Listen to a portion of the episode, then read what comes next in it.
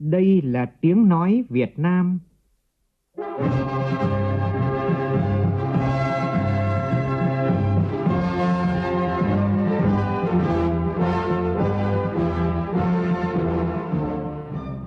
là tiếng nói Việt Nam,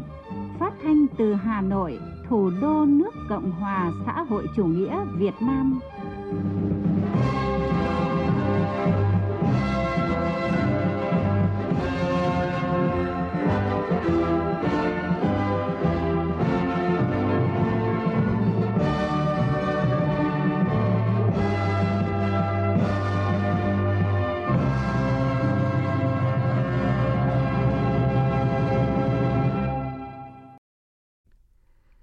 Kính chào quý vị và các bạn. Mời quý vị và các bạn nghe chương trình Thời sự chiều của Đài Tiếng nói Việt Nam với những nội dung chính sau đây.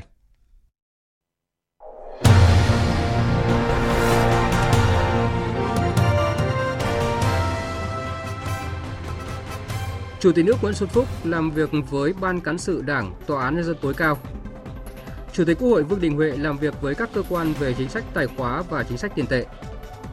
Bộ Lao động Thương binh và Xã hội đôn đốc các địa phương đẩy nhanh việc triển khai các nghị quyết của Quốc hội và Chính phủ, hỗ trợ người lao động và người sử dụng lao động gặp khó khăn do đại dịch Covid-19, tiến tới sớm khôi phục thị trường lao động để phát triển kinh tế xã hội. Dòng người từ Tây Nguyên quay lại thành phố Hồ Chí Minh, Bình Dương và Đồng Nai tăng mạnh. Đây là nguồn lao động quý báu thúc đẩy sự phục hồi phát triển sản xuất cho các nhà máy doanh nghiệp sau thời gian ngừng hoạt động. Lãnh đạo ngoại giao các nước ASEAN tổ chức cuộc họp đặc biệt cân nhắc việc mời lãnh đạo quân đội Myanmar dự hội nghị cấp cao ASEAN diễn ra vào cuối tháng này.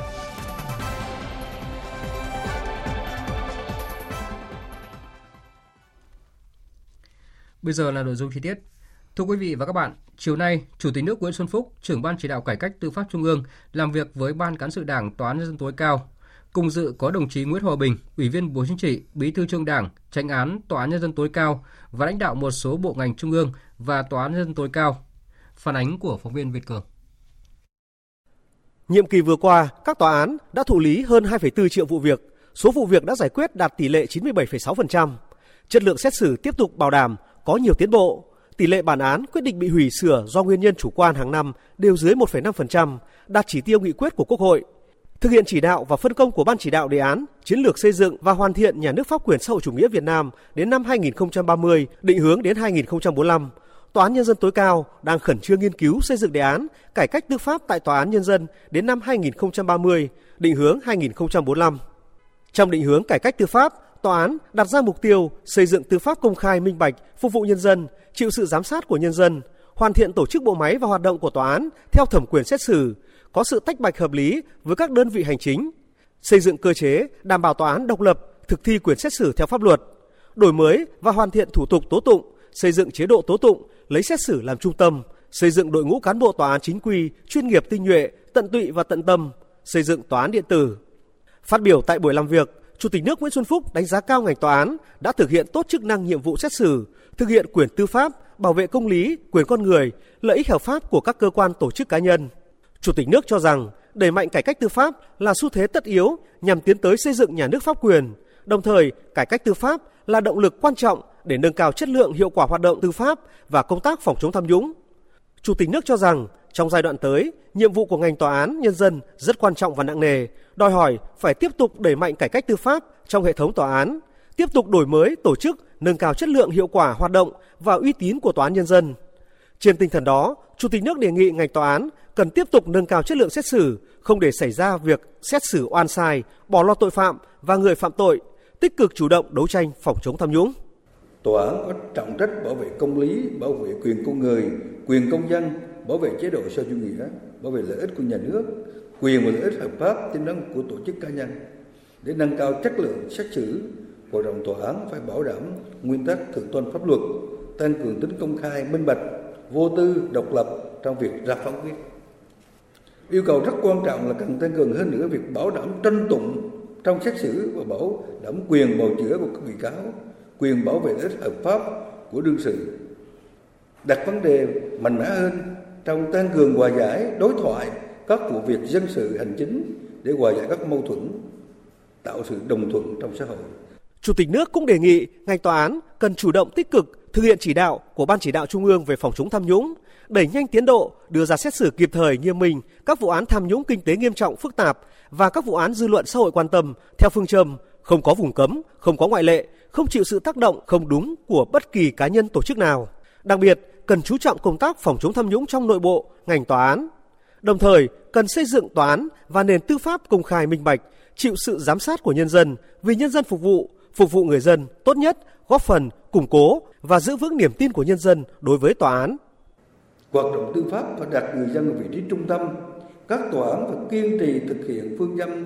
gần dân, hiểu dân, giúp dân, học dân thông qua việc tăng cường giữ mối quan hệ mật thiết với nhân dân, lắng nghe ý kiến nguyện vọng của nhân dân, tôn trọng nhân dân. Nhân đây tôi cũng nói, hệ thống tòa án cần có cơ chế tiếp dân nghiêm túc, cầu thị. Cho nên yêu cầu thẩm phán không những tinh thông nghiệp vụ, giỏi về kỹ năng xét xử mà cần phải am tường vào thực tiễn xã hội, thấu hiểu tâm tư, tình cảm, những khó khăn của người dân ở nhiều góc độ để có phương án, phương pháp giải quyết phù hợp, từ đó đưa ra phán quyết công tâm có sức thuyết phục. Chủ tịch nước cho rằng công cuộc đổi mới, phát triển đất nước đang đặt ra cho nền tư pháp nước ta những vấn đề mới, yêu cầu mới phải giải quyết. Tòa án nhân dân cũng như các cơ quan tư pháp phải tiếp tục đẩy mạnh cải cách nhằm thích ứng tốt hơn, đáp ứng yêu cầu, đòi hỏi cấp thiết trong tình hình mới. Để xây dựng nền tư pháp nước ta tiên tiến hiện đại, bắt kịp với các nền tư pháp tiến bộ trên thế giới. Vì vậy, để thực hiện cải cách tư pháp thành công, Chủ tịch nước đề nghị ngành tòa án cần chủ động nghiên cứu và sẵn sàng ứng phó với những vấn đề đặt ra đối với tòa án trong thời kỳ hội nhập quốc tế sâu rộng và kinh tế số phát triển mạnh mẽ. Vì vậy, cần chuẩn bị tốt cho việc xét xử, giải quyết tốt các tội phạm phi truyền thống, tranh chấp phi truyền thống và vi phạm phi truyền thống. Đồng thời, chủ động hỗ trợ các cơ quan, tổ chức hữu quan trong việc giải quyết hiệu quả các vụ án, vụ việc tranh chấp quốc tế, tranh chấp xuyên quốc gia tại trọng tài quốc tế, các thiết chế xét xử quốc tế, qua đó nâng cao vị thế của tòa án Việt Nam trên trường quốc tế. Cũng trong chiều nay, Chủ tịch nước Nguyễn Xuân Phúc đã dự và trao huy hiệu 40 năm, 30 năm tuổi Đảng cho lãnh đạo Tòa án Nhân dân tối cao. Sáng nay tại nhà Quốc hội, Chủ tịch Quốc hội Vương Đình Huệ đã chủ trì buổi làm việc với các cơ quan về việc điều hành phù hợp chính sách tài khóa và chính sách tiền tệ trong bối cảnh dịch bệnh COVID-19. Phóng viên Lê Tuyết đưa tin. Phát biểu tại cuộc họp, Chủ tịch Quốc hội Vương Đình Huệ nhấn mạnh, hội nghị lần thứ tư của Ban chấp hành Trung ương khóa 13 đã bàn và đưa ra nhiều quyết sách, trong đó có chủ trương nghiên cứu điều hành chính sách tài khóa và tiền tệ linh hoạt, hiệu quả, phối hợp điều chỉnh hai chính sách này với liều lượng hợp lý vào thời điểm phù hợp, tạo nguồn lực để đảm bảo ổn định kinh tế vĩ mô, các cân đối lớn của nền kinh tế, phục hồi sản xuất kinh doanh, lưu thông hàng hóa, lao động, thúc đẩy xuất khẩu và tiêu dùng nội địa, đẩy mạnh đầu tư bao gồm cả đầu tư công và đầu tư tư nhân. Các lĩnh vực tài chính ngân sách tiền tệ đều liên quan đến thẩm quyền của Quốc hội, nên với tinh thần vào cuộc từ sớm từ xa, cuộc họp sẽ là dịp để các cơ quan trao đổi, nắm tình hình và gợi mở các vấn đề cần được quan tâm trong điều hành chính sách. Chủ tịch Quốc hội Vương Đình Huệ yêu cầu các ủy ban của Quốc hội tích cực phối hợp với các bộ ngành, cơ quan của chính phủ, rà soát các lĩnh vực có nhiều dư địa để tập trung thực hiện chính sách tài khóa, chính sách tiền tệ, phục vụ hiệu quả phòng chống dịch COVID-19, bảo đảm an sinh xã hội và phục hồi phát triển kinh tế. Chiều nay tại nhà Quốc hội, Chủ tịch Quốc hội Vương Đình Huệ đã tiếp ông Milovan Stankov, nhà sáng lập kiêm giám đốc công ty công nghệ NG Biotech tại Hà Nội. Chủ tịch Quốc hội Vương Đình Huệ cho biết chăm sóc sức khỏe cho người dân, cộng đồng là nhiệm vụ ưu tiên hàng đầu của lãnh đạo Đảng, Nhà nước Việt Nam. Chủ tịch Quốc hội hoan nghênh hợp tác công nghệ của công ty NG Biotech với các doanh nghiệp của Việt Nam như tập đoàn Vingroup trong việc chuyển giao công nghệ, chuẩn bị sản xuất test nhanh kháng nguyên SARS-CoV-2 cung cấp ra thị trường Việt Nam và có thể bán sang các nước khác. Chủ tịch Quốc hội Vương Đình Nghệ hoan nghênh Xin lỗi quý vị và các bạn, Chủ tịch Quốc hội Vương Đình Huệ hoan nghênh ý tưởng công ty NG Biotech tiếp tục hợp tác với các đối tác Việt Nam như tập đoàn TNT thành lập trung tâm nghiên cứu để phòng chống dịch bệnh SARS-CoV-2 và các bệnh truyền nhiễm khác. Chủ tịch Quốc hội cho rằng nếu có trung tâm nghiên cứu sản xuất thuốc, vật tư, thiết bị y tế phòng chống bệnh truyền nhiễm khác như bệnh lao và các bệnh khác thì sẽ có một thị trường rất rộng lớn. Đó là ừ, các nước ở Đông Nam Á có điều kiện khí hậu và thời tiết tương đồng với Việt Nam. Nhân dịp này, Chủ tịch Quốc hội cảm ơn công ty NG Biotech đã trao tặng Việt Nam 1 triệu bộ kit xét ờ, nghiệm nhanh kháng nguyên. ông Milovan Stankov bày tỏ mong muốn được chia sẻ công nghệ trong các lĩnh vực nghiên cứu, phát triển và phân phối sinh phẩm, thuốc chữa bệnh, thiết bị xét nghiệm nhanh chất lượng cao, trong đó có các kit xét nghiệm nhanh kháng nguyên và kháng thể COVID để Việt Nam nâng cao năng lực phòng chống dịch bệnh COVID-19 nói riêng và các loại dịch bệnh khác.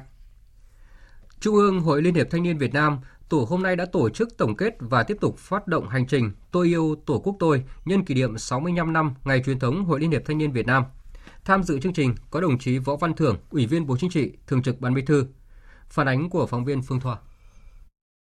65 năm qua, trong mỗi chặng đường của lịch sử dân tộc, dưới sự lãnh đạo của Đảng, Hội Liên hiệp Thanh niên Việt Nam đã có những đóng góp xuất sắc vào sự nghiệp xây dựng và bảo vệ Tổ quốc Việt Nam xã hội chủ nghĩa.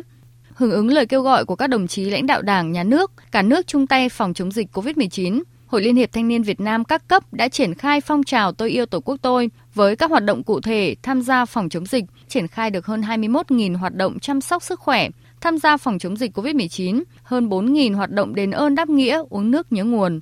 Tại hành trình Tôi yêu Tổ quốc tôi hôm nay, Hội Liên hiệp Thanh niên Việt Nam và các đơn vị trực thuộc thống nhất cùng đồng hành với 650 trẻ em mồ côi do dịch COVID-19 đến hết năm 18 tuổi. Anh Nguyễn Lê Trung Hiếu, Chủ tịch Hội Liên hiệp Thanh niên quận Bình Tân, thành phố Hồ Chí Minh và các em nhỏ được hỗ trợ, chia sẻ. Trên địa bàn quận Bình Tân có 163 trường hợp là các em thiếu nhi à, bị mất cha, mất mẹ hoặc là mất cả cha lẫn mẹ. Đoàn quận đó cũng kết nối các nhà hảo tâm cũng như là vận động thêm các nguồn lực ở bên ngoài xã hội thì trong đó thì về cái việc chăm lo học bổng cũng như là trao các phương tiện học tập thì ước tính cũng khoảng 700 triệu. Con cảm thấy rất vui vì cô chú đã kịp thời chia sẻ cùng hai chị em con. Các cô chú trong chương trình nói vào cây thôn đã giúp đỡ con mua sách học tập. Cảm ơn cô nhiều Chiều nay tại trụ sở Trung ương Đảng, đồng chí Võ Văn Thưởng, Ủy viên Bộ Chính trị, Thường trực Ban Bí thư đã có cuộc hội đàm trực tuyến với đồng chí Buôn Thong Chitmani, Ủy viên Bộ Chính trị, Thường trực Ban Bí thư Đảng Nhân dân Cách mạng Lào, Phó Chủ tịch nước Cộng hòa Dân chủ Nhân dân Lào. Tin của phóng viên Văn Hiếu. Tại cuộc hội đàm, hai đồng chí lãnh đạo đã thông báo cho nhau về tình hình mỗi đảng, mỗi nước, chia sẻ kinh nghiệm về công tác xây dựng đảng, xây dựng hệ thống chính trị, công tác phòng chống tham nhũng, công tác kiểm tra, giám sát, kỷ luật đảng và các biện pháp triển khai nghị quyết đại hội của mỗi đảng, trong đó, đồng chí Võ Văn Thưởng trao đổi về kết quả của Hội nghị Trung ương 4 tổ chức từ ngày 4 đến ngày 7 tháng 10 năm 2021 nhấn mạnh sự thống nhất của Ban chấp hành Trung ương Đảng Cộng sản Việt Nam về tiếp tục đẩy mạnh xây dựng chỉnh đốn Đảng, ngăn chặn đẩy lùi sự suy thoái về tư tưởng chính trị, đạo đức, lối sống, những biểu hiện tự diễn biến, tự chuyển hóa, những nội dung mới mà Hội nghị Trung ương 4 đã thông qua về vấn đề này và quy định mới về những điều đảng viên không được làm, đồng chí Bun Thong Chit Mani trao đổi về các nỗ lực khắc phục khó khăn về kinh tế, nâng cao chất lượng công tác cán bộ và việc triển khai chương trình phòng chống ma túy tại Lào. Hai đồng chí chia sẻ thông tin kinh nghiệm trong công tác phòng chống và kiểm soát dịch bệnh COVID-19, đồng thời với việc phát triển kinh tế xã hội tại mỗi nước trong thời gian qua. Nhấn mạnh, mặc dù còn nhiều khó khăn nhưng cả hai bên luôn ủng hộ, hỗ trợ lẫn nhau một cách kịp thời, hiệu quả, thể hiện tình cảm đồng chí, anh em gắn bó và truyền thống tương thân tương ái giữa hai dân tộc Việt Nam Lào.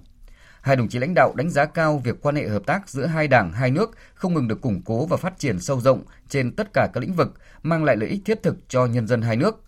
khẳng định trong bất kỳ hoàn cảnh nào sẽ cùng nhau làm hết sức mình, mãi mãi giữ gìn, bảo vệ và không ngừng vun đắp mối quan hệ hữu nghị vĩ đại, đoàn kết đặc biệt và hợp tác toàn diện Việt Nam Lào. Hai bên nhất trí phối hợp triển khai có hiệu quả các thỏa thuận giữa lãnh đạo cấp cao hai đảng, hai nước trong các lĩnh vực, chú trọng tổ chức tốt các chuyến thăm, hội đàm trực tuyến giữa lãnh đạo cấp cao hai đảng, hai nhà nước, tăng cường trao đổi thông tin, chia sẻ kinh nghiệm về công tác xây dựng Đảng, xây dựng hệ thống chính trị, phát triển kinh tế xã hội và hội nhập quốc tế, phối hợp tổ chức tốt hội thảo lý luận giữa hai đảng và các lớp đào tạo bồi dưỡng cán bộ các cấp cho Đảng Nhân dân Cách mạng Lào, đẩy mạnh tuyên truyền sâu rộng trong nhân dân, nhất là thế hệ trẻ, về quan hệ đặc biệt Việt Nam-Lào, phối hợp chuẩn bị tốt cho các hoạt động kỷ niệm 60 năm thiết lập quan hệ ngoại giao và 45 năm ngày ký Hiệp ước hữu nghị và hợp tác Việt Nam-Lào, Lào-Việt Nam vào năm 2022, tích cực triển khai một số công trình, dự án hợp tác song phương.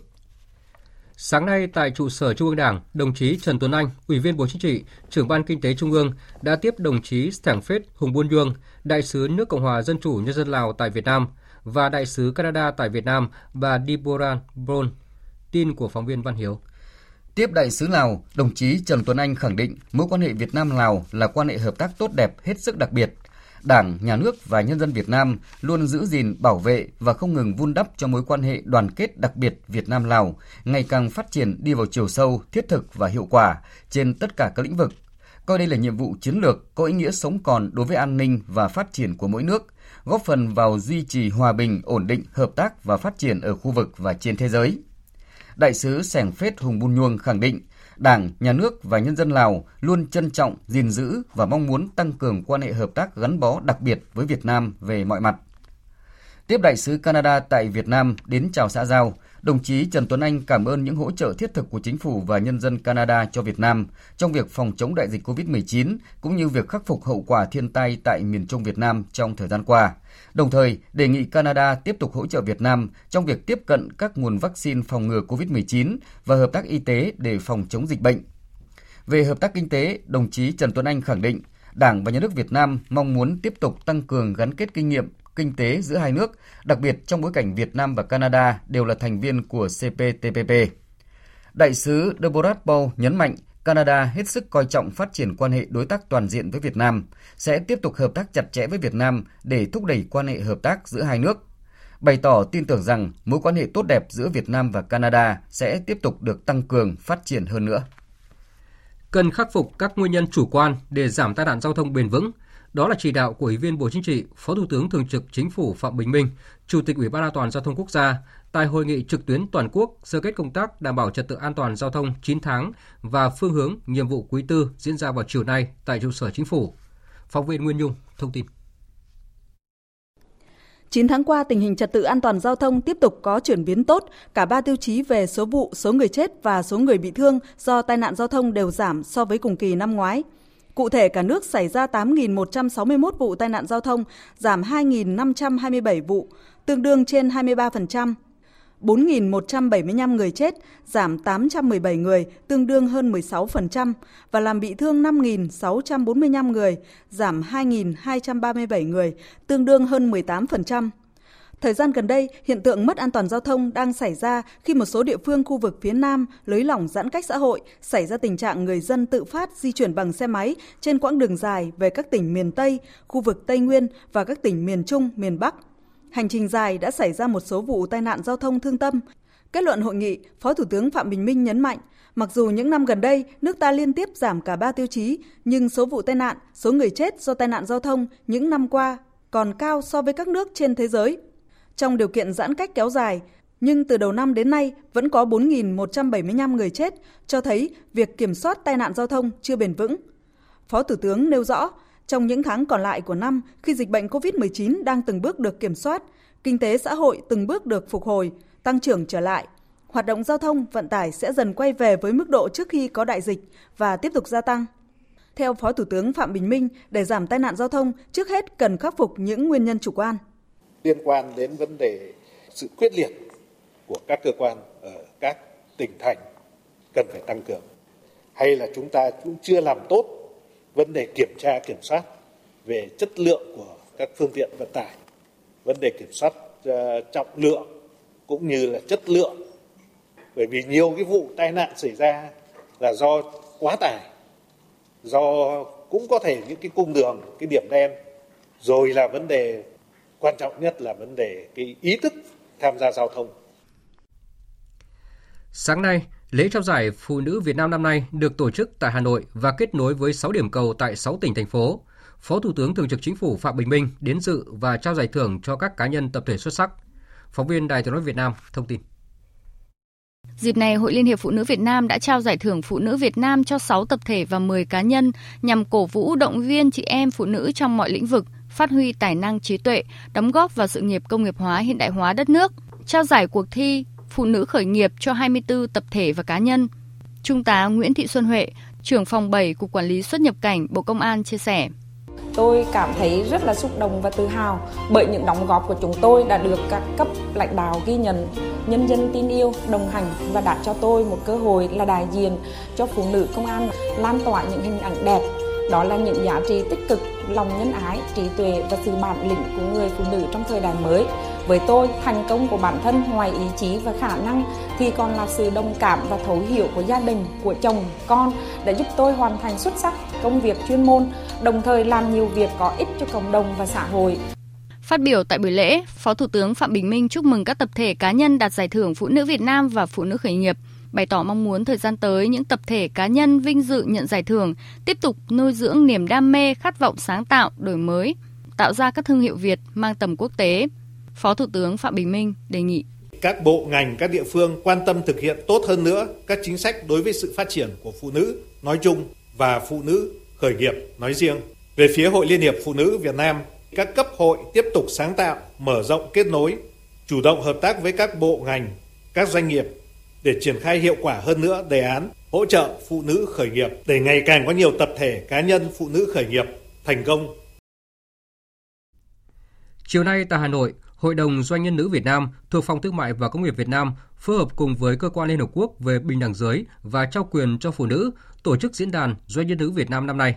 Diễn đàn được tổ chức theo hình thức trực tiếp kết hợp với trực tuyến với hơn 40 điểm cầu nhân dịp kỷ niệm Ngày Doanh nhân Việt Nam 13 tháng 10, Ngày Phụ nữ Việt Nam 20 tháng 10 và 20 năm thành lập Hội đồng Doanh nhân nữ. Phó Chủ tịch nước Võ Thị Ánh Xuân dự và phát biểu tại diễn đàn. Phóng viên Minh Hường thông tin.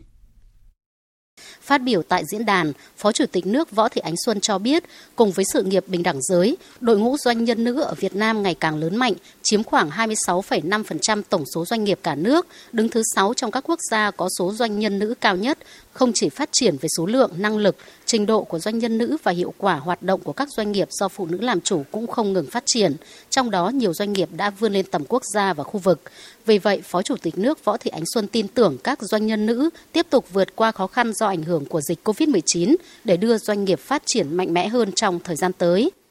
Cuộc cách mạng công nghiệp lần thứ tư và bối cảnh dịch bệnh đã đặt ra yêu cầu chuyển đổi số mạnh mẽ trong tất cả các lĩnh vực của đời sống xã hội, nhất là trong lĩnh vực kinh tế. Tôi tin tưởng rằng các doanh nhân nữ sẽ tiếp tục phát huy truyền thống tốt đẹp của phụ nữ Việt Nam và sức mạnh mềm của doanh nhân nữ, biến những thách thức thành cơ hội, nhanh nhạy xác định chiến lược phát triển mới cho doanh nghiệp của mình, đồng lòng đoàn kết, tạo ra sức mạnh chung của cộng đồng doanh nghiệp, chủ động tiếp cận chính sách và đóng góp cho việc hoạch định và thực thi chính sách mang tính hiệu quả, thiết thực, đẩy mạnh tái cấu trúc doanh nghiệp, trong đó có chuyển đổi số để vươn lên phát triển nhanh và bền vững. Đảng đoàn Quốc hội hôm nay đã tổ chức phiên họp thứ hai của tiểu ban số 2 về xây dựng chuyên đề đổi mới tổ chức, nâng cao chất lượng hoạt động của Quốc hội, đáp ứng yêu cầu xây dựng và hoàn thiện nhà nước pháp quyền xã hội chủ nghĩa Việt Nam. Phó Chủ tịch Thường trực Quốc hội Trần Thanh Mẫn chủ trì phiên họp. Tin của phóng viên Kim Thanh. Tại phiên họp, các thành viên tiểu ban đã thảo luận những nội dung cơ bản của chuyên đề, tập trung làm rõ phương hướng, nhiệm vụ, giai đoạn đến năm 2030 và tầm nhìn đến năm 2045 về cơ cấu tổ chức Quốc hội và các cơ quan của Quốc hội, cơ chế tư vấn sự lãnh đạo của Đảng và nguyên tắc kiểm soát quyền lực, mục tiêu và giải pháp từ nay đến năm 2030 và định hướng đến năm 2045, đề cập về việc đổi mới hoạt động của Quốc hội giai đoạn 2030. Các đại biểu cho rằng đổi mới cần phải bám sát chủ trương, đường lối của Đảng, chính sách pháp luật của nhà nước và xác định được trọng tâm, các khâu đột phá, đặc biệt là giải quyết được những vấn đề từ thực tiễn đặt ra. Liên quan đến nội dung thảo luận của Quốc hội, Phó chủ nhiệm Ủy ban Tư pháp của Quốc hội Nguyễn Mạnh Cường cho rằng nhiều cái nội dung nên thực hiện ở Hội đồng dân tộc của ủy ban thì nó phù hợp hơn. Vì Quốc hội là một cái tập thể 500 người mà 500 người để đi thảo luận những cái vấn đề nó rất chi tiết, rất cụ thể thì rất là khó khó có thể thực hiện được. Hay là trong cái hoạt động lập pháp, làm luật thì có cần phải xây dựng các đạo luật nó quá lớn, nó quá đồ sộ hay không? Hay là chỉ cần xây dựng những cái đạo luật cũng rất là ngắn gọn mà nó cấp thiết, nó đáp ứng ngay cái yêu cầu cuộc sống. Một số ý kiến nhấn mạnh đến các giải pháp phải mang tính xây dựng một quốc hội chuyên nghiệp, hoạt động thường xuyên, mạnh trong việc thực hiện các chức năng lập pháp, giám sát tối cao, quyết định các vấn đề trọng đại của đất nước, có thể xem xét đưa hoạt động của Quốc hội trở nên thường xuyên hơn thông qua tăng số lượng kỳ họp thường lệ, rút ngắn thời gian mỗi kỳ họp. Góp ý về việc đổi mới cách làm việc của Quốc hội, Phó chủ nhiệm Ủy ban pháp luật của Quốc hội Nguyễn Trường Giang đề nghị nhiệm vụ giải pháp thì nó có mấy giai đoạn chúng ta đặt ra ít nhất là nhiệm kỳ quốc hội khóa 15 thì chúng ta phải đặt ra một cái nguyên tắc là chắc chắn là khó có thể sửa luật tổ chức quốc hội tại thời điểm này, trong nhiệm kỳ này. Nhưng như vậy là chúng ta sẽ đổi mới về chủ yếu về cách thức làm việc của các hội đồng tổng các ủy ban và cách thức làm việc quốc hội. Cái này thì tôi đề nghị là bám sát cái chương trình hành động của đảng đoàn quốc hội, thực hiện cái nghị quyết đại hội 13 của đảng. Thì trong đó đặt ra các cái nhiệm vụ rất cụ thể, từ quốc hội cho đến ủy ban thường vụ quốc hội, đến hội đồng tộc các ủy ban. Thì đấy chính là các giải pháp thôi, thì chúng ta có thể cho vào đây hoàn toàn được. Thành ủy Hà Nội hôm nay tổ chức hội nghị triển khai kế hoạch thực hiện kết luận số 01 của Bộ Chính trị về tiếp tục thực hiện chỉ thị số 05 về đẩy mạnh học tập và làm theo tư tưởng, đạo đức, phong cách Hồ Chí Minh. Tham dự hội nghị có Ủy viên Bộ Chính trị, Bí thư Thành ủy Hà Nội Đinh Tiến Dũng và Bí thư Trung Đảng, Trưởng ban Tuyên giáo Trung ương Nguyễn Trọng Nghĩa. Phóng viên Nguyên Nhung đưa tin. Phát biểu tại hội nghị, Bí thư Thành ủy Hà Nội Đinh Tiến Dũng cho biết, trong đánh giá của Trung ương, Đảng bộ thành phố Hà Nội là một trong những địa phương dẫn đầu cả nước với nhiều mô hình hay, cách làm mới, sáng tạo trong thực hiện học tập và làm theo tư tưởng đạo đức phong cách Hồ Chí Minh. Khẳng định phát huy những kết quả đạt được trong thời gian tới, Đảng bộ Hà Nội tiếp tục xác định việc học tập và làm theo tư tưởng đạo đức phong cách Hồ Chí Minh là một nội dung quan trọng của công tác xây dựng chỉnh đốn Đảng, góp phần xây dựng Đảng bộ Hà Nội thực sự trong sạch, vững mạnh, góp phần quan trọng vào hoàn thành các nhiệm vụ chính trị của thành phố. Tiếp tục đổi mới mạnh mẽ tư duy, cách làm, tính chủ động, sáng tạo, quyết liệt, hiệu quả, thích ứng với mô hình tổ chức mới và phù hợp với tình hình thực tiễn của thủ đô, kiên định, kiên trì mục tiêu xây dựng người Hà Nội thanh lịch văn minh, phát huy những giá trị nhân văn sâu sắc của Thăng Long Hà Nội ngàn năm văn hiến, gắn với việc thực hiện học tập và làm theo tư tưởng, đạo đức, phong cách Hồ Chí Minh với việc thực hiện các quy tắc ứng xử của cán bộ, công chức viên chức, người lao động trong các cơ quan thuộc thành phố Hà Nội. Ghi nhận biểu dương các tập thể cá nhân có thành tích tiêu biểu trong học tập và làm theo tư tưởng đạo đức phong cách Hồ Chí Minh giai đoạn 2016-2021, Thủ tướng Chính phủ đã ban hành quyết định về việc tặng bằng khen cho hai tập thể và 5 cá nhân thuộc thành phố Hà Nội. Dịp này, Ban Thường vụ Thành ủy Hà Nội cũng khen thưởng cho 10 tập thể và 10 cá nhân có thành tích xuất sắc trong thực hiện chỉ thị số 05 đưa nghị quyết đại hội 13 của Đảng vào cuộc sống. Hiện thực hóa khát vọng Việt Nam hùng cường, hạnh phúc.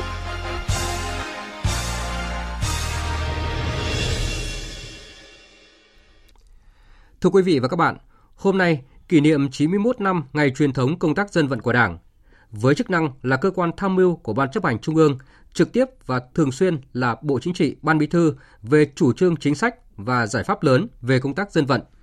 đây là dịp kỷ niệm đặc biệt của những người làm công tác dân vận giữa lúc cả nước đang tích cực triển khai thực hiện nghị quyết Đại hội Đảng toàn quốc lần thứ 13 và cuộc chiến chống dịch COVID-19 bước vào giai đoạn mới.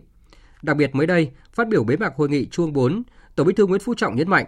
để thực hiện có hiệu quả các nghị quyết, kết luận của hội nghị trung ương lần này thì nhận thức của chúng ta phải chín, tư tưởng phải thông, quyết tâm phải lớn và phương pháp phải đúng, góp phần làm chuyển biến tình hình thật sự có kết quả rõ ràng, cụ thể, chỉ đạo này của Tổng Bí thư đặt ra yêu cầu đổi mới với toàn bộ hệ thống chính trị, trong đó ngành dân vận trong thực hiện các nhiệm vụ chính trị thời gian tới. Nhóm phóng viên Sĩ Lý và Đình Hiếu đề cập nội dung này. 91 năm qua, đồng hành cùng lịch sử cách mạng dân tộc, công tác dân vận luôn là một bộ phận quan trọng, có ý nghĩa chiến lược, là một trong những yếu tố quyết định thắng lợi đối với sự nghiệp cách mạng của Đảng. Nhờ làm tốt công tác dân vận, Đảng ta đã lãnh đạo cách mạng thắng lợi, giành độc lập tự do cho dân tộc, thống nhất đất nước, vững bước đi lên trên con đường chủ nghĩa xã hội. Đặc biệt, qua 35 năm đổi mới, công tác dân vận đã góp phần rất quan trọng vào những thành tựu to lớn có ý nghĩa lịch sử, tạo ra cơ đồ, tiềm lực, vị thế và uy tín quốc tế của đất nước như ngày hôm nay. Trong thời gian qua, công tác dân vận đã đổi mới, bám sát yêu cầu từ thực tiễn cuộc sống, tích cực vận động các tầng lớp nhân dân chấp hành, đồng hành cùng cấp ủy chính quyền trong phòng chống dịch bệnh COVID-19. Cán bộ dân vận, mặt trận các cấp luôn bám sát cơ sở, địa bàn, nắm chắc tình hình các tầng lớp nhân dân, động viên, sẻ chia, kịp thời tham mưu, đề xuất với cơ quan có thẩm quyền giúp đỡ người dân, doanh nghiệp vượt qua khó khăn, xây dựng, tổ chức nhiều mô hình hoạt động tình nguyện hỗ trợ người dân, Ông Nguyễn Minh Toàn, cán bộ phường Bắc Hồng, thị xã Hồng Lĩnh, tỉnh Hà Tĩnh cho biết. Vai trò của công tác dân vận trong thời gian qua phòng chống Covid có thể nói là hết sức quan trọng, nhất là trong công tác là vận động nhân dân chấp hành về công tác là phòng chống dịch, sâu sát với nhân dân cũng như là việc là tuyên truyền nhân dân chấp hành tốt các chủ trương, đường lối chính sách của Đảng và pháp luật nước. Mặt khác thì ờ, cái tổ Covid cộng đồng này cũng như là vai trò mặt trận ờ, của dân vận ấy, thì ờ, trong việc đó là huy động nguồn lực ủng hộ quỹ Covid trên địa bàn của phường trong thời gian qua vừa là có dịch trên địa bàn cũng như là vừa chúng ta ủng hộ quỹ covid của thị xã lời kêu gọi của ủy ban mặt trận tổ quốc xã thì có đến 517 triệu đồng vừa cả là hiện vật cũng như tiền để được ủng hộ đồng bào Việt Nam. Các mô hình dân vận khéo như tổ COVID cộng đồng, tổ tự quản của nhân dân hoạt động hiệu quả đã góp phần quan trọng trong phòng chống dịch COVID-19 và giữ vững thành quả khi dịch bệnh được kiểm soát. Đây là minh chứng sinh động về phát huy vai trò của nhân dân, nhân dân là chủ thể trong phòng chống và chiến thắng dịch bệnh. Những kết quả này được quần chúng nhân dân và đảng viên đánh giá cao. Công tác dân vận của Đảng có rất nhiều cái điểm sáng, tức là các cái chính sách pháp luật cũng như là các cái đường lối chính sách của Đảng đề ra điều hành nền kinh tế cũng như là phát triển xã hội đã được đưa đến tận từng người dân công tác dân vận của đảng trong cái thời gian vừa qua thì đã làm được rất nhiều việc. Nhất là trong cái giai đoạn mà phòng chống dịch vừa rồi thì phải nói là cái công tác dân vận đã làm rất là tốt. Nắm được các thế lực, cái đối tượng xuyên tạc, dân làm cho dân hiểu rõ ràng về cái công tác lãnh đạo chỉ đạo của đảng từ cái cấp chi bộ, cơ sở, nhờ có cái công tác dân vận của đảng làm tốt như vậy mà thời gian qua là tình hình địa phương rất là ổn định. Trong tình hình dịch bệnh như hiện nay thì công tác dân vận đóng vai trò rất quan trọng, an dân và yên tâm trong tình hình dịch bệnh. Sự hoang mang bớt đi và người dân tin tưởng vào chủ trương, đường lối, sự lãnh đạo của Đảng trong tình hình dịch bệnh hiện nay, từ lãnh đạo trung ương cho đến lãnh đạo ở các địa phương cho đến tổ dân phố tin tưởng công tác dân vận sẽ ngày càng đi sâu, đi sát, gần gũi hơn để hiểu người dân, chia sẻ khó khăn cũng như động viên tinh thần của người dân, đặc biệt trong giai đoạn khó khăn của dịch bệnh này tiếp nối những kết quả được ghi nhận trong thực tiễn với tầm nhìn phát triển đất nước đến năm 2045, Đại hội 13 của Đảng đã bổ sung nhiều nội dung mới về công tác dân vận. Nghị quyết Đại hội 13 yêu cầu thắt chặt hơn nữa mối quan hệ mật thiết giữa Đảng với nhân dân, dựa vào nhân dân để xây dựng Đảng, tạo sự chuyển biến mạnh mẽ trong nhận thức, hành động của các cấp ủy Đảng, hệ thống chính trị về công tác dân vận, có cơ chế phát huy vai trò của nhân dân tham gia xây dựng Đảng, hệ thống chính trị trong sạch, vững mạnh trong tình hình mới. Tại phiên bế mạc hội nghị Trung ương 4 mới đây, Tổng Bí thư Nguyễn Phú Trọng khẳng định tổ chức thực hiện có kết quả các nghị quyết, kết luận của Trung ương tại hội nghị lần này sẽ góp phần quan trọng đưa nghị quyết Đại hội 13 của Đảng vào cuộc sống, thúc đẩy việc hoàn thành thắng lợi nhiệm vụ phòng chống dịch bệnh, phát triển kinh tế xã hội, đảm bảo an sinh xã hội và đời sống của nhân dân, giữ vững ổn định chính trị xã hội. Đặc biệt, Tổng Bí thư yêu cầu để xây dựng có hiệu quả các nghị quyết kết luận của hội nghị trung ương lần này thì nhận thức của chúng ta phải chín, tư tưởng phải thông quyết tâm phải lớn và phương pháp phải đúng góp phần làm chuyển biến tình hình thật sự có kết quả rõ ràng cụ thể Ông Bùi Tuấn Quang, Phó trưởng Ban Dân vận Trung ương cho rằng chỉ đạo này của Tổng Bí thư đặt ra yêu cầu mới đối với toàn bộ hệ thống chính trị, trong đó có ngành dân vận trong thực hiện các nhiệm vụ chính trị trong thời gian tới. Đó là triển khai công việc cần phải có chuyển biến tình hình thật sự, có kết quả rõ ràng, cụ thể. Một trong những yếu tố đạt được cái kết quả cụ thể như ý kiến kết luận của Tổng Bí thư. Tôi thấy là chính quyền các cấp trước hết là phải thể chế hóa kịp thời cái chủ trương nghị quyết của Đảng để thành những chính sách pháp luật hết sức là phù hợp với tình hình thực tiễn, với tình địa phương cơ sở, với ý chí và nguyện vọng của người dân. Thứ hai là phải nghiêm túc chấp hành các quy định về tiếp dân và đối thoại trực tiếp với dân. Cầu thị, xử lý và giải quyết kịp thời những cái phản ánh, kiến nghị và khiếu nại tố cáo không để nó tồn động. Thứ ba là phải hết sức quan tâm lãnh đạo chỉ đạo giải quyết, tháo gỡ những vấn đề cụ thể liên quan đến đời sống sản xuất của nhân dân, giữ gìn sức khỏe, bảo đảm đời sống nhưng cũng phải đảm bảo sản xuất. Thời gian tới, ngành dân vận tiếp tục đẩy mạnh, nâng cao hiệu quả công tác dân vận của Đảng, góp phần đưa nghị quyết Đại hội 13 của Đảng nhanh chóng đi vào cuộc sống. Trước mắt là vừa phòng chống dịch, vừa phát triển kinh tế xã hội. Theo phương châm nghe dân nói, nói dân hiểu, làm dân tin, nâng cao chất lượng kỹ năng dân vận khéo để gần gũi với người dân hơn, thấu hiểu lòng dân, qua đó tạo được sự đồng thuận cao trong nhân dân để đưa nghị quyết của Đảng vào cuộc sống. Thích ứng để bình thường mới. Thích ứng để bình thường mới.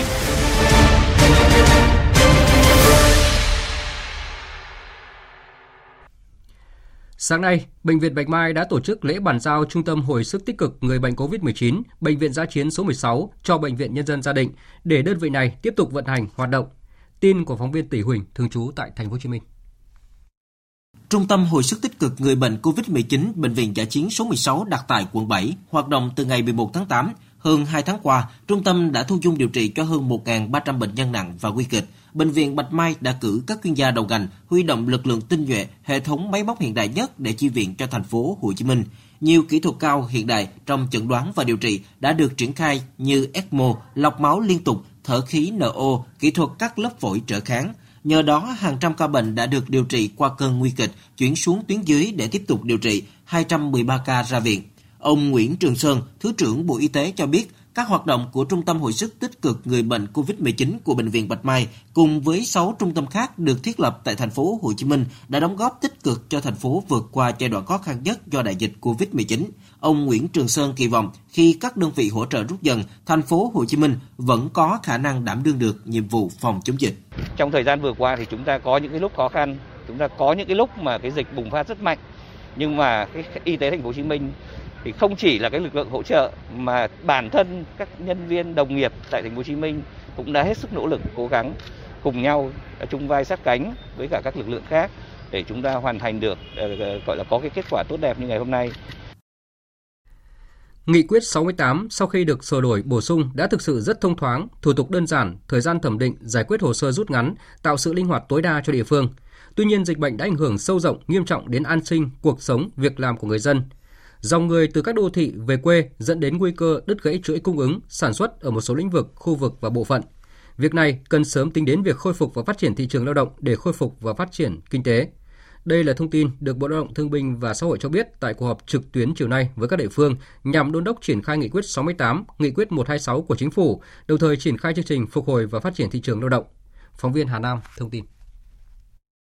Theo báo cáo của Sở Lao động Thương binh Xã hội của 63 tỉnh thành phố, Tổng kinh phí thực hiện nghị quyết 68 của Chính phủ và quyết định 23 của Thủ tướng Chính phủ toàn quốc là gần 21,89 nghìn tỷ đồng, hỗ trợ cho 24,26 triệu đối tượng. Một số địa phương có tổng kinh phí hỗ trợ cao là Bình Dương, Hà Nội, Đồng Nai và Bà Rịa Vũng Tàu. Tuy nhiên, quá trình triển khai nghị quyết 68 và quyết định số 23, một số quy định vẫn chưa thực sự phù hợp với thực tiễn. Bộ Lao động Thương binh và Xã hội đã phối hợp với các bộ ngành trình chính phủ ban hành nghị quyết số 126, sửa đổi bổ sung một số nội dung về dự thảo quyết định sửa đổi bổ sung quyết định số 23, tiếp tục đơn giản hóa quy trình thủ tục hồ sơ hơn nữa nhằm tạo điều kiện thuận lợi cho đối tượng thụ hưởng chính sách. Thứ trưởng Bộ Lao động Thương binh và Xã hội Lê Văn Thanh cho biết. Cho phép thực hiện đóng bù bảo hiểm xã hội sau khi được tạm dừng đóng được thực một lần, nhiều lần do người sử dụng lao động quyết định trong thời gian 6 tháng kể từ điểm kết thúc thời gian tạm dừng đóng bảo hiểm hưu trí và tử tuất cho phép người sử dụng lao động có thể nộp hồ sơ đề nghị hỗ trợ đào tạo nghề từ quỹ bảo hiểm thất nghiệp làm các đợt khác nhau để phù hợp với điều kiện sản xuất kinh doanh và việc sử dụng lao động. Vẫn đảm bảo nguyên tắc người lao động chỉ được hỗ trợ đào tạo bồi dưỡng một lần theo chính sách này. Và bổ sung quy định việc áp dụng các biện pháp không hoạt động hoặc ngừng hoạt động hoặc hoạt động hạn chế, hoạt động có điều kiện hoặc hoạt động hạn chế có điều kiện theo quy định tại nghị quyết 128 phù hợp với thực tiễn lược bỏ hầu hết các điều kiện về bản sao có chứng thực để tạo điều kiện cho người lao động triển khai trên cổng dịch vụ quốc gia bỏ điều kiện về hồ sơ đối với thông báo quyết toán thuế thu nhập doanh nghiệp năm 2020 đối với chính sách vay vốn tại ngân hàng chính sách xã hội.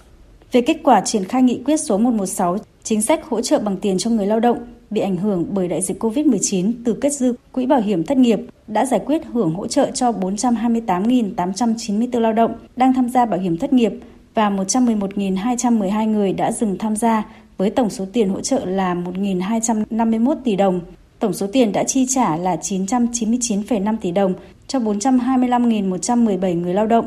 Tại hội nghị, Bộ Lao động, Thương binh và Xã hội cũng cho biết dịch COVID-19 đã tác động tiêu cực đến thị trường lao động. Cụ thể, lực lượng lao động quý 3 là hơn 49 triệu người, giảm 2 triệu người so với quý trước và giảm 2,2 triệu người so với cùng kỳ năm trước. Trong đó, khu vực nông thôn giảm 1,4 triệu người và khu vực thành thị giảm 583.000 người, giảm nhiều nhất ở vùng đồng bằng sông Cửu Long, tiếp đến là vùng Đông Nam Bộ và sau là Bắc Trung Bộ. Trong quý 3, tỷ lệ thiếu việc làm là 4,46% với hơn 1,8 triệu người, tăng 1,86% so với quý trước. Tiền lương và thu nhập giảm, đời sống công nhân lao động gặp nhiều khó khăn. Thu nhập bình quân tháng của người lao động chỉ còn 5,2 triệu đồng một người một tháng trong quý 3, giảm 877.000 đồng so với quý trước và giảm 606.000 đồng so với cùng kỳ năm trước. Dịch COVID-19 ảnh hưởng sâu rộng, nghiêm trọng đến an sinh cuộc sống, việc làm của người dân. Dòng người từ các đô thị, những vùng đông dân cư về quê thời gian qua rất mạnh mẽ, dẫn đến nguy cơ đứt gãy chuỗi cung ứng, sản xuất ở một số lĩnh vực, khu vực, bộ phận.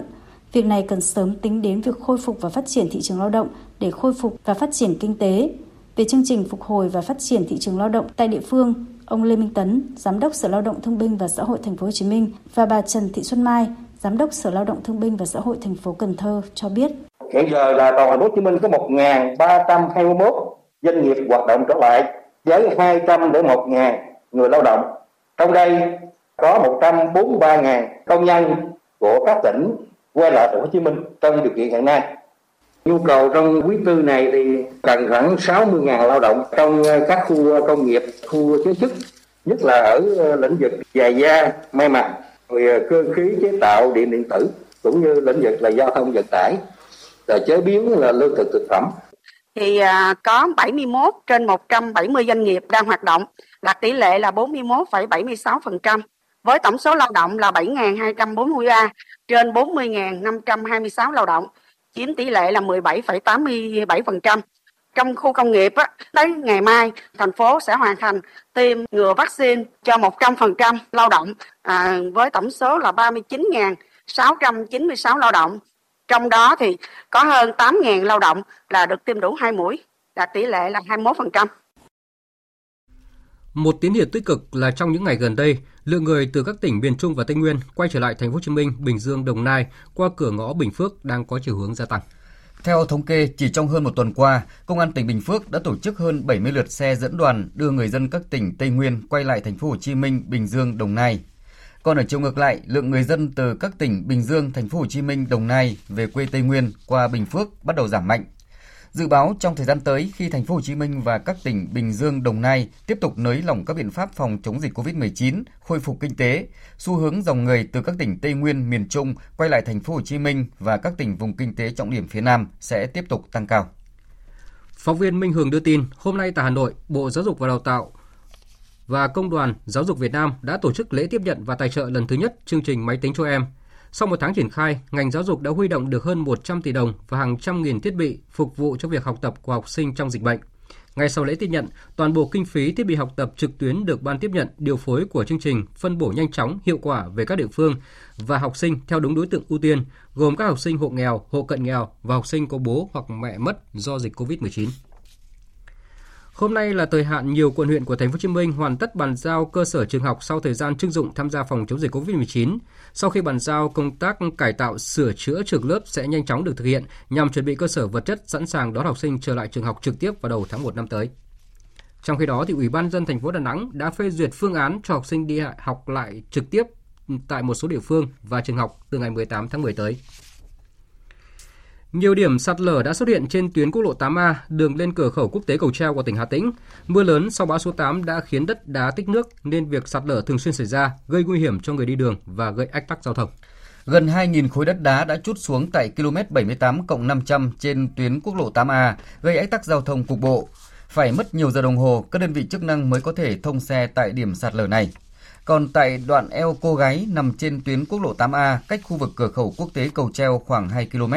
đây là một trong những điểm năm nào cũng xảy ra tình trạng sạt lở đất nghiêm trọng gây ách tắc giao thông kéo dài. Hiện đất đá phía Ta Luy Dương trên tuyến quốc lộ 8A đã bão hòa do tích nước sau các đợt mưa lớn nên mỗi lần sạt lở sẽ kéo theo hàng trăm khối đất đá trượt dài.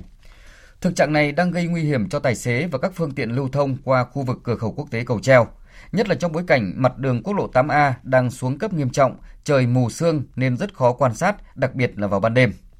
Theo thống kê sơ bộ, hiện trên tuyến quốc lộ 8A đã xuất hiện hàng chục điểm sạt lở lớn nhỏ. Nguy cơ sạt lở đất đá vẫn còn rất cao khi mưa vẫn còn diễn ra. Lực lượng chức năng đã tổ chức các đợt tuần tra kiểm soát để kịp thời cảnh báo cho các phương tiện lưu thông qua đây. Tiếp theo là một số thông tin thời tiết đáng chú ý. Đêm nay và ngày mai, nhiều vùng trên cả nước đều có thời tiết xấu. Ở Bắc Bộ, trong đó có thủ đô Hà Nội và Thanh Hóa chịu ảnh hưởng của khối không khí lạnh tăng cường nên đêm nay và sáng mai có mưa, mưa rào rải rác, trời lạnh, vùng núi phía Bắc có nơi trời rét với nhiệt độ thấp nhất phổ biến từ 18 đến 20 độ, vùng núi có nơi dưới 17 độ. Ở khu vực từ Nghệ An đến Quảng Nam chịu ảnh hưởng của giải hội tụ nhiệt đới có trục qua Trung Trung Bộ nối với vùng áp thấp trên khu vực giữa Biển Đông nên có mưa to đến rất to, lượng mưa phổ biến từ 100 đến 300 mm, cục bộ có nơi trên 600 mm cả đợt đề phòng nguy cơ cao xảy ra lũ quét, sạt lở đất tại khu vực vùng núi và ngập úng cục bộ tại các vùng trũng thấp ven sông. Còn trên biển, đêm nay và ngày mai, ở vịnh Bắc Bộ và khu vực Bắc Biển Đông, bao gồm cả vùng biển của đảo Hoàng Sa, có gió Đông Bắc mạnh dần lên cấp 6, cấp 7, giật cấp 9, sóng biển cao từ 2 đến 4 mét, biển động mạnh. Nhiều vùng biển có mưa rào và rông mạnh, ảnh hưởng đến hoạt động của tàu thuyền.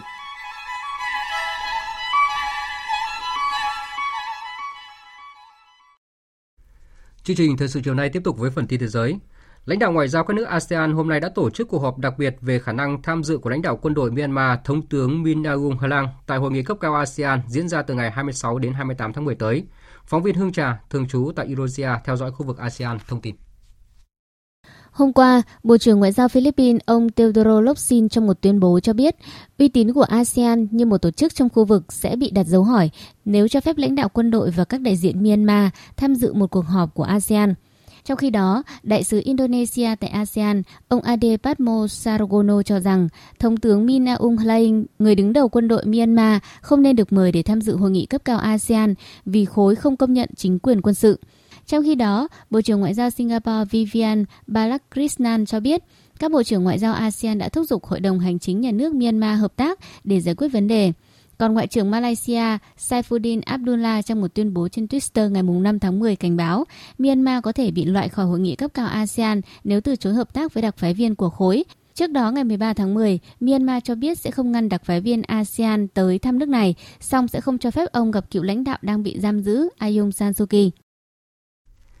Chiều nay, một vụ nổ lớn đã xảy ra tại một thánh đường Hồi giáo ở thành phố Kandahar, miền nam Afghanistan, gây nhiều thương vong. Tin chi tiết cho biết. Theo hãng tin Sputnik của Nga, đã có ít nhất 28 người thiệt mạng và 45 người bị thương trong vụ nổ. Trong khi đó, theo các nguồn tin từ Reuters và Fox News, con số người chết là 15 và số người bị thương là 31.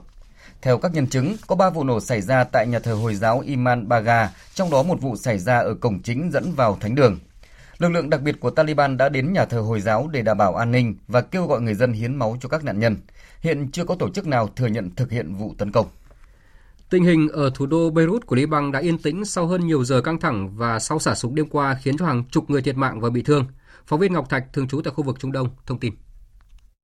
Các cuộc đụng độ khiến ít nhất 6 người chết và hàng chục người khác bị thương trong một cuộc biểu tình giữa những người ủng hộ phong trào Hezbollah và phong trào Aman chống lại điều tra tư pháp trong vụ đánh bom cảng Beirut hồi năm ngoái. Sau các cuộc đụng độ, Thủ tướng Liban Najib Mikata cho biết tình hình an ninh trên đường phố ở thủ đô Beirut được cải thiện. Ông Mikati nói rằng bạo lực diễn ra ở Beirut là một bước thụt lùi đối với chính phủ, nhưng ông cam kết sẽ tổ chức bầu cử đúng thời hạn, đồng thời nhấn mạnh rằng quân đội Liban có thể kiểm soát an ninh và ngăn chặn tình hình xấu đi. Trong khi đó, Đảng lực lượng Liban phủ nhận liên quan đến vụ xả súng hạng nặng diễn ra ở Beirut hôm thứ Năm và kêu gọi tiến hành các cuộc điều tra đầy đủ. Phong trào Hezbollah và phong trào Aman trước đó đã đổ lỗi cho Đảng lực lượng Liban gây ra các vụ đụng độ, đồng thời cho rằng các nhóm của Đảng lực lượng Liban đã bắn tỉa trực tiếp và giết người có chú ý. Hải quân Trung Quốc và Nga đang tiến hành một cuộc tập trận hải quân chung trên biển Nhật Bản đến ngày 17 tháng 10 tới. Cuộc tập trận bao gồm hoạt động phối hợp chiến thuật động cơ hỗ trợ chống mìn bắn pháo và mục tiêu trên biển, tìm kiếm và ngăn chặn tàu ngầm giả định của đối phương. Phía Trung Quốc cho biết đây là lần đầu tiên nước này điều máy bay tác chiến chống ngầm và tàu khu trục có tải trọng hơn 10.000 tấn đến tập trận ở nước ngoài. Kể từ khi dịch COVID-19 bùng phát thì nhóm trẻ được đánh giá là có xu hướng mắc bệnh nhẹ hơn so với người lớn. Tuy nhiên trong bối cảnh xuất hiện các biến thể mới của SARS-CoV-2, việc tăng tỷ lệ bao phủ vaccine ngừa COVID-19 có ý nghĩa quan trọng trong việc khống chế đại dịch. Do đó, nhiều quốc gia đã bắt đầu đưa ra các quyết định tiêm vaccine cho trẻ em. Biên tập viên Phạm Hà thông tin. Theo Tổ chức Y tế Thế giới, trẻ em và thanh thiếu niên có xu hướng mắc bệnh nhẹ hơn so với người lớn. Vì vậy, việc tiêm chủng cho trẻ ít khẩn cấp hơn so với người lớn tuổi, người có bệnh mãn tính và nhân viên y tế. Nhà khoa học hàng đầu của Tổ chức Y tế Thế giới Soumya Sawanathan cho biết. Những loại vaccine đang được thử nghiệm ở trẻ em để đảm bảo chúng an toàn cũng như hiệu quả, xác định liều lượng sử dụng. Và khi những vaccine này được triển khai ở trẻ em, chúng tôi sẽ tiếp tục theo dõi tính an toàn thông qua các hệ thống báo cáo dữ liệu. Tất cả dữ liệu được gửi đến Tổ chức Y tế Thế giới từ các cơ quan quản lý, từ các hệ thống giám sát toàn cầu sẽ giúp chúng tôi đưa ra các khuyến nghị về an toàn và theo đó là một hướng dẫn chung về việc tiêm chủng. Thưa quý vị và các bạn, sau 6 năm vắng bóng trên sân khấu âm nhạc, Adele đã gây bão cộng đồng những người hâm mộ bằng trailer chính thức cho ca khúc Easy on Me vào ngày hôm qua. Xuất hiện trên tạp chí Vogue vào tháng 11, họa mi Đức Anh tiết lộ rằng album mang tựa đề 30 của cô sẽ là cái nhìn mới về cuộc sống hậu ly hôn và giúp cậu con trai 9 tuổi của mình hiểu hơn về cuộc sống hôn nhân của cha mẹ. Tổng hợp của biên tập viên Châu Anh.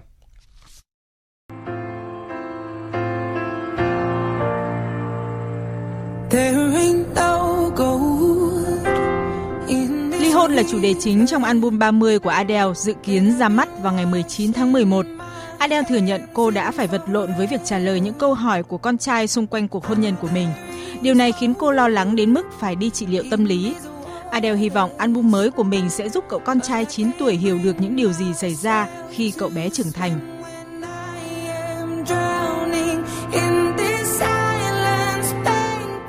Trước sự trở lại của album mới, Adele đã làm mưa làm gió trên thị trường âm nhạc quốc tế với album 25 và album 21. Hai album này đã góp mặt trong bảng xếp hạng 200 album ăn khách nhất tuần của Billboard.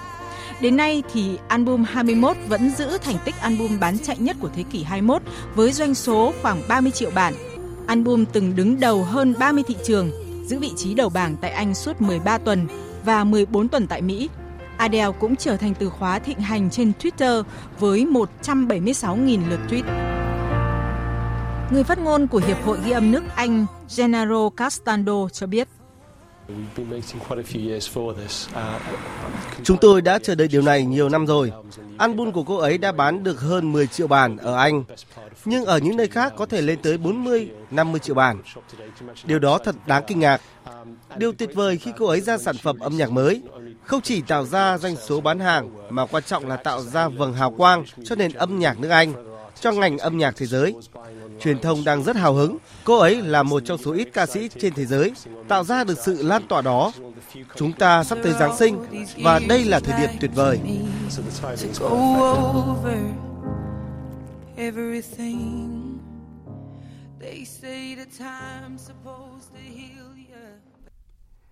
Tiếp tục chương trình thời sự chiều nay sẽ là trang tin thể thao.